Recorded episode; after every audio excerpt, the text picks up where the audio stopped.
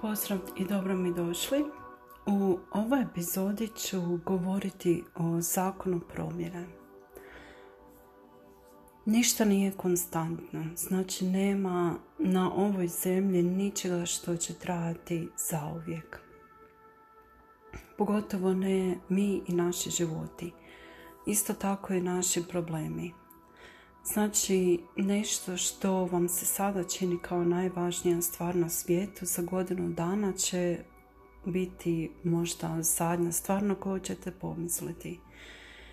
Ali naš fokus je u sada. Znači, pogotovo kad su u pitanju neki problemi, poteškoće, izazovi, nešto vam je netko rekao, pa vas je to uznemirilo i sva pažnja vam je zaokupljena time. I upravo treba osvijestiti tu prolaznost, jer naš život je isto tako prolazan. Vrijeme koje imamo nije sa uvijek, znači nije već, vječno, barem u ovom obliku u kojem mi to shvaćamo. I zato treba znati što je zaista važno i ne provoditi predugo vremena zaokupljen sa nečim što nam zaista ne koristi. Znači, ako nam je fokus na nečemu što nas čini nervoznim, ne pomaže nam da rastemo, nemamo nikakvu eh, predispoziciju da se razvijamo zbog toga, nego nas jednostavno koči u nekakvoj teškoj, izgusnutoj energiji e, koja nam crpi onaj zadnji atom snage da se pokrenemo, da ekspandiramo, da se razvijamo, onda znači to trebamo što prije shvatiti prepoznati i izaći iz takvog stanja. I upravo mislim da tu leži um, srž samo pomoći. Eh, jer to je jedino eh, naša moć, jedino ti možeš jedino ja mogu učiniti to za sebe i ti možeš to učiniti za sebe. Kod nekih ljudi to ide mnogo brže, kod nekih ne ide baš tako brzo. I onda zapnu, pogotovo nakon nekog recimo težeg perioda razvoda ili jednostavno gubitka neke osobe. E, koja im je bila draga, bilo čega, znate, ali to ne moraju biti takve nekakve velike, prekratne životne stvari. To mogu biti i neke manje, manje sitnice, e, da ih tako nazovem, ali osoba jednostavno funkcionira na takav način da e, je navik, navikla se na tu gustu, tešku energiju. Znači uvijek je zbog nečega ili depresivna ili se osjeća loše. A to nije naše prirodno stanje.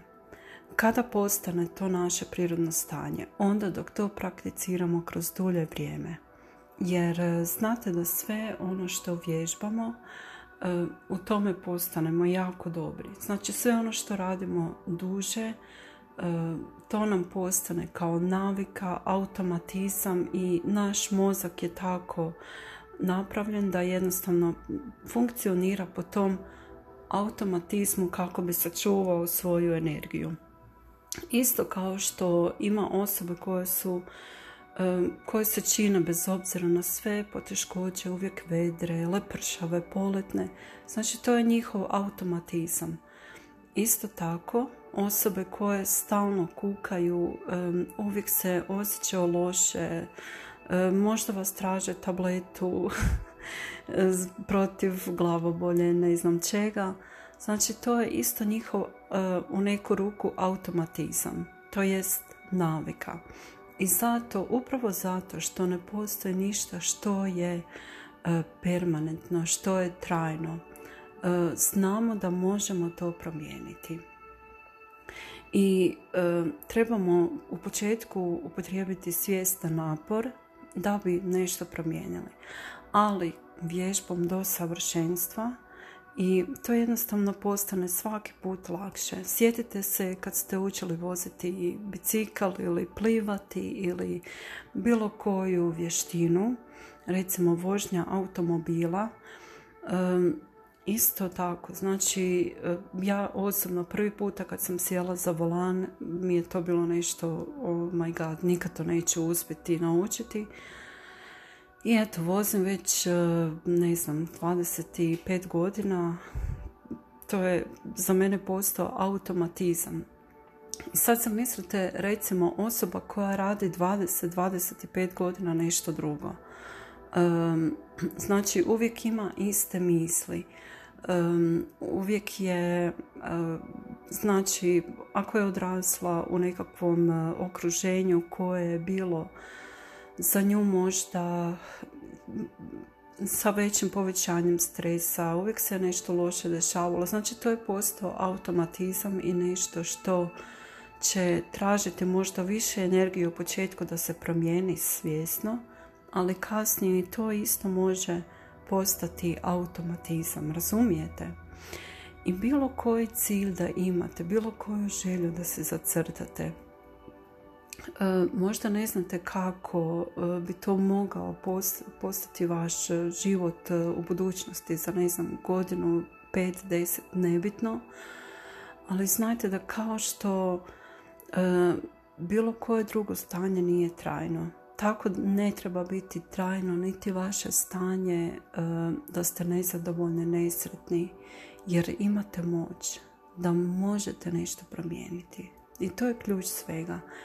E, to je ključ osobnog razvoja. Znači, izaći iz tog automatizma uložiti potrebnu energiju iz početka će trebati neka količina energije, možda i velika, ali kad vam to jednom postane automatizam i kad vam to jednom postane vaše novo trajno stanje, onda će jednostavno to postati vaša realnost, e, vaš budući život kojega možete započeti već sada. A to je odlukom da ćete uzeti stvar u svoje ruke, nešto promijeniti, e, zato jer je promjena jedina konstanta. Zašto onda ne bi mijenjali na bolje? Znate, e, mnogo ljudi nije svjesno e, te činjenice i nemaju tu svijest, možda nisu dobili tu informaciju da ne mora uvijek biti tako. Ja se sjećam dok sam bila mlađa, odrasla sam u ruralnoj sredini i moji roditelji isto su bili sa ruralnih područja, znači po selima, sve onako bilo, recimo mentalitet ljudi je donekle drugačiji nego ljudi u urbanim sredinama i gradovima i svako svemu sve zna, znate već kako to ide u manjim sredinama i uvijek se nekako ostale sam u sjećanju te starije žene, e, pod navodnicima starije. Za mene kao dijete svi iznad 30 su bili već stariji ljudi,